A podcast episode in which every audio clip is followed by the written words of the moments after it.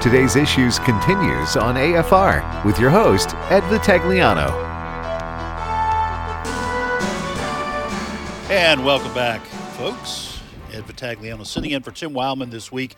Joined in studio by Fred Jackson and Chris Woodward. By the way, folks, it is Wednesday, January 12th, which means you have 346 shopping days before Christmas 2022. So you better get busy out there. That time will blow by before you know it. So, anyway, I've got all my Christmas shopping done for this year. And you better get out this weekend if you're living in northern Mississippi Yes, because we're supposed to get snow. before Sunday. 80% chance of a snowstorm.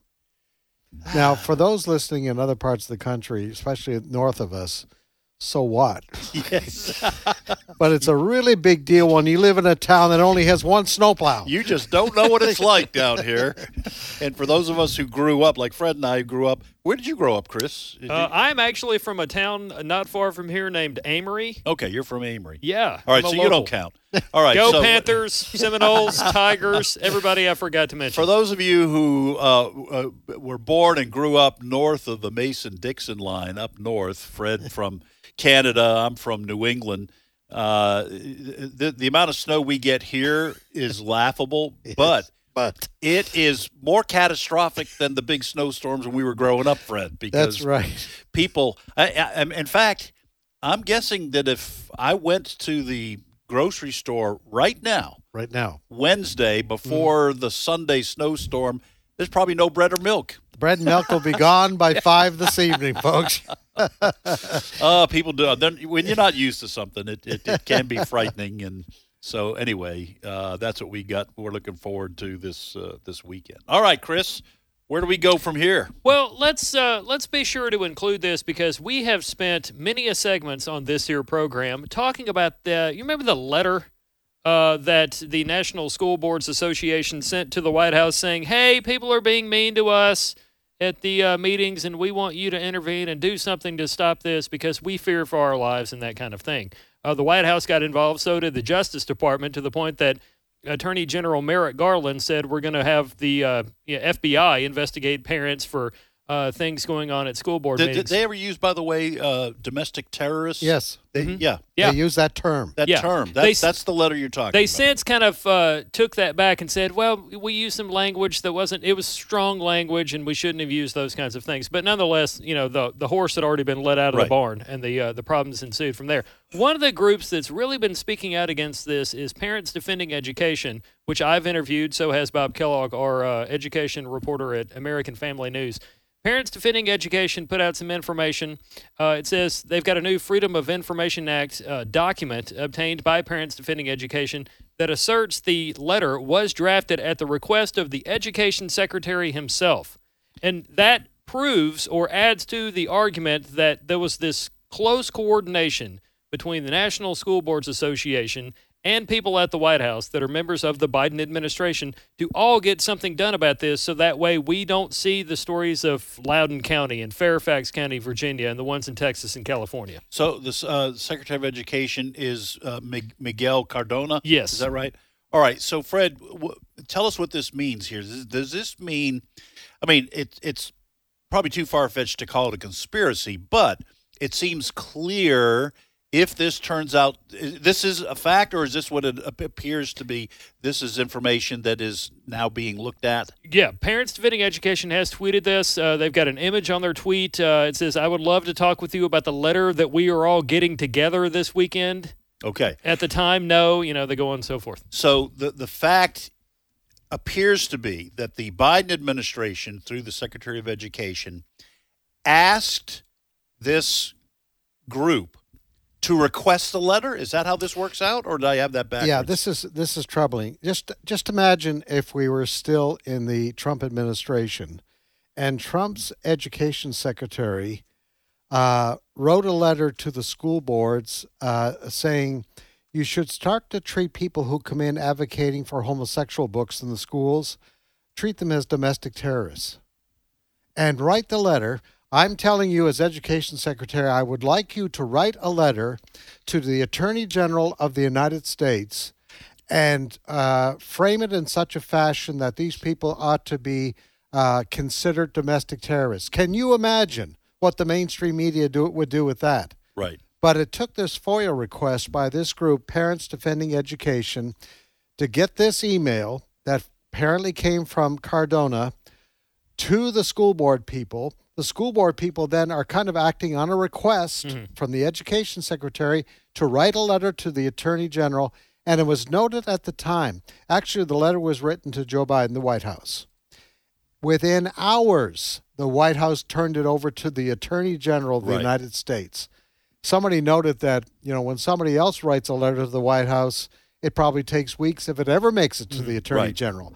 But within hours, it goes to the attorney general. Attorney General Garland all of a sudden says, yes, we're going to set up, uh, we're going to make FBI agents available to go to these school board meetings to tamp down these parents who are upset about the curriculum. This, this again, we've got a federal government, we've got a White House, a president that is willing to use the Justice Department of this country to go after his political enemies. That's Well- where we are. Yeah, and now in terms of the letter and the request and and the conspiratorial way in which this all kind of rolled out, there's nothing illegal about it. No. Okay, folks, we're we're not saying that. However, it is bizarre and manipulative to for the Biden administration to contact this group, School board. school school board group, Yes. and ask them Yes. hey, if you will write a letter to us, Mm. it will look like you're really concerned About your life. about your life and what's going on at these school board meetings. And then we'll get right on it and we'll go after these domestic terrorists and we'll intimidate them for you. It is bizarre. And the fact that, and I'm, I'm not naive, I know that both political parties can uh, oftentimes be manipulative, but not like the Biden administration. These progressives, and Chris, you can jump in here too if you want. These progressives have no shame when it comes to trying to manipulate the American people. This is it's not illegal, but it's outrageous. Yeah, I've said this before, and I'm pretty sure I said this the last time I said it. I've said it before. I'll keep saying it. If you are against babies, uh, you have no scruples. So if you are for the killing of an innocent being, a baby, uh, merely because it's an inconvenience, you have no scruples. Nothing will cause you to feel bad about yourself, whether it's calling a parent who uses his or her constitutional right to attend a school board meeting to say, I don't believe in this, you guys should do something differently, we're going to vote you out if you don't change. Calling them a domestic terrorist is not going to make them bat one eye. Well, it indicates to me that the Biden administration wants to treat parents like domestic Oh, yeah. terrorists, and they are using the letter that the Mhm. school board or association wrote Right. as evidence that there's a real need for it when the Biden administration requested Yeah. it. It's almost like we want political cover to treat these parents like domestic terrorists. Yeah. Now, and even Joe Biden yesterday, going back to his remarks in Georgia, one of the things he talked about was combating domestic terrorism. And that has been a phrase that this administration has used. And we're not talking about, you know, members of the Klan or some kind of actual terrorist group that wants to overthrow the government and bring in some kind of ideological whatever. Those people are nuts, okay? We've denounced them ourselves on this program. The Biden administration and its supporters wants to label anybody that doesn't agree with what they're doing. They want to label those people as domestic terrorists, and that's wrong. And to go what we're just talking about, I don't know if you folks heard this, but yesterday the Justice Department announced that it has created a union unit focused on domestic terrorism. Yeah, This is All right, now, now, now- now come again. I mean, we already have the FBI that goes after dom- true domestic terrorists. Correct. Okay. This is a specialized unit within the FBI? Let me read the first paragraph of the Associated Press Okay. story on this. The Justice Department is establishing a specialized unit focused on domestic terrorism. The department's top national security official told lawmakers yesterday, Tuesday, as he described an, quote, elevated threat from violent extremists in the United States. See, th- this uh, to go to my point just a few moments ago. We now have an administration, a White House administration, that is willing to use its Justice Department to go after its political enemies. Here's what's happening, folks. They are changing the definition of domestic terrorism. When we think of terrorists, we think of people with guns Right. that are. We think of The Isla- Tsarnaev brothers, the, the Boston uh, Bombers. bombers. all of those. That's what we think, and that's what it's been up to now. But now that definition is being changed. We know that. We know that the uh, President Biden told his Secretary of Defense we need to kind of weed out those people in the military who might have a tattoo that indicates they're kind of rebellious. I mean, this this is what we're talking about. I, I don't think it was any accident that that letter, the initial letter that came from the school board group, used the term domestic terrorists. All that's been happening is that in Loudoun County, Virginia, you had the parents, when they found out their kids were being taught critical race theory, Right. they show up at school board meetings and they say, We demand that we have a say in what our kids are being taught. Now, we know what happened after that. We had school board members saying, No, you don't have that right. Right. You don't have a right to have, have a say. We've got, I think it was, was it the author of the 1619 Project? Well, the governor of Virginia. I mean, this is this is this is their attitude towards This uh, is their- parents. But but the larger point is the Biden administration has redefined what people normally think of what a domestic terrorist is. I think to the point that anybody who speaks out against the government, you better be careful of your emails. You know what? Uh, th- this is not unsurprising, given the way the left, the progressive left, I'll just say the Democratic Party, because it's just about eaten up with these radicals, the way they treated the, words white supremacy Yes. after Charlottesville. You remember? Yes. Oh, yes. They they they go on this kind of verbal journey where you start with actual perpetrators of racial hatred. hmm You know, the the 14 actual members of the Ku Klux Klan still in existence. Right. Okay. Uh, uh, tongue in cheek, folks. Uh, you, you start with that, and then you go to uh, the people who went to protest the taking down of the statue in Charlottesville. Then you go to President Trump's comments.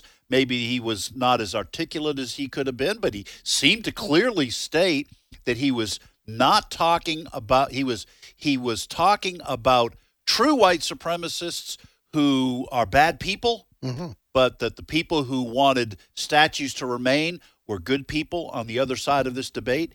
He, I- what it was, like 30 times asked over and over and over again, Do you denounce white supremacy? He said, Yes, mm-hmm. yes, yes, yes. They mm-hmm. called him a white supremacist, and everyone who voted for him a white supremacist. Now they're doing the same thing with the words domestic terrorism. Same thing with insurrection. Yes. They are using certain words and then broadening the definition of what those words mean like a big net to catch their political opponents. And the fact that I don't trust these people in Washington, D.C. on the left makes me suspicious of this special unit Oh, yes. because I would be interested to hear how they actually define what a domestic terrorist is. Well, uh, the person, Assistant Attorney General Matthew Olsen, is quoted in this announcement. He says, We have seen a growing threat from those who are motivated by racial animus, as well as those who ascribe to extremist anti government and anti authority ideologies. well, that's that's a load of nothing. Yes, I don't know what that what that means other than your political enemies. But I think if you were to go to Mr. Olsen and say, now, are you including Black Lives Matter in that? oh no, He would, oh, of course not. right. They just have the, an opinion on politics. That's all. And not Antifa. That's just an idea. Yes. It's not a movement. There there aren't real people. Hmm. No, that is Trump supporters, conservatives, whoever the the whether it's Trump or not, the next nominee for the Republican Party, they'll be included in this. It, it, it's it's it's stunning that we've come to the place that the weaponization of the federal government, increasingly powerful federal government, could soon be turned against not just parents who show up at school board meetings, but anyone the left doesn't like. Yeah. In other news, Yes. Uh, let's do this because I want to be sure to include um, his response to this. You know, yesterday, um, Dr. Anthony Fauci, along with the head of the CDC, appeared before members of the Senate for a committee hearing talking about the new variant and COVID policies and stuff like that. Um, as is often the case these days, Senator Rand Paul had a lot of things to say and a lot of things to ask of one Dr. Fauci.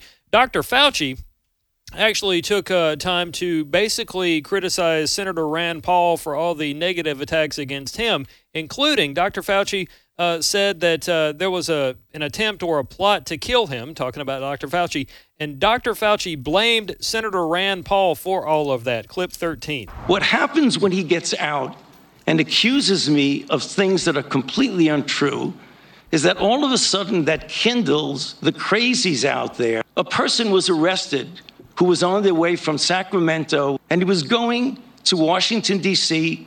to kill Dr. Fauci. Go to Rand Paul website and you see fire Dr. Fauci with a little box that says contribute here. So you are making a catastrophic epidemic for your political gain. Now, I wanted to be sure to include this. Senator Rand Paul went on the Ingraham angle last night after all these uh, hearing issues took place.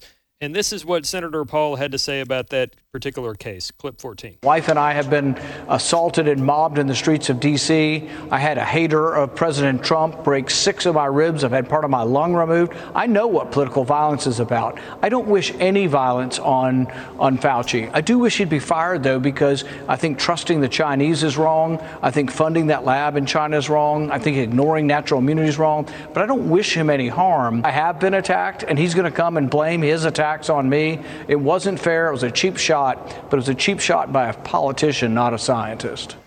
Hmm. Well, you know, we played some uh, of uh, of Senator Rand Paul's comments uh, yesterday. Yeah, and this is becoming like a heavyweight heavyweight fight between you know, Ali Frazier. This Or- is Rand Paul yeah. and Anthony Fauci. That you know, now Anthony Fauci's not a literal heavyweight; he's a, he's a small guy. But in terms of the uh, the rhetoric, this is this is a heavyweight fight every time Yeah. Fauci appears before the It's Senate. the greatest thing that ever happened to C-SPAN and Senate hearings featuring Dr. Fauci because no one watched them prior to all of this taking place. I will say that Dr. Fauci is really getting hammered today on social media. Uh, he said, "You know, you're you're doing this for your personal gain," and um, That's not bad. people people pointed out all the uh, various uh, cover show, shoots that uh, you know Dr. Fauci has been on the cover of virtually everything. Uh, for he the last couple of years, pretty much Time, Newsweek, all kinds Okay. of publications. There was a children's book about one Dr. Anthony Fauci and his he love isn't for medicine shied away from publicity. In other words, Right. You know, he was even on the cover of In Style magazine last year when we were all being told to stay indoors and wear masks. Uh, he was on the cover of In Style magazine, sitting by his pool, like lounging back in the uh, in the Adirondack chair, unmasked. Well, the the other thing that uh, that Rand Paul, in response yesterday, he said, you know, uh, Dr. Fauci is trying to blame me for this nutcase that was apparently Right. going to Washington to do damage to Dr. Fauci.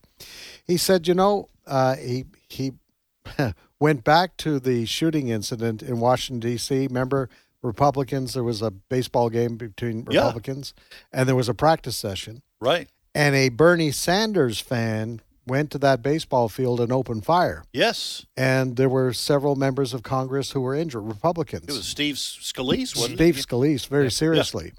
And Rand Paul was, he said, I, I was crawling between bases when all Yeah. the shots were fired. But he said not one Republican blamed Bernie Sanders uh, for that incident. Right. They blamed the guy with the gun.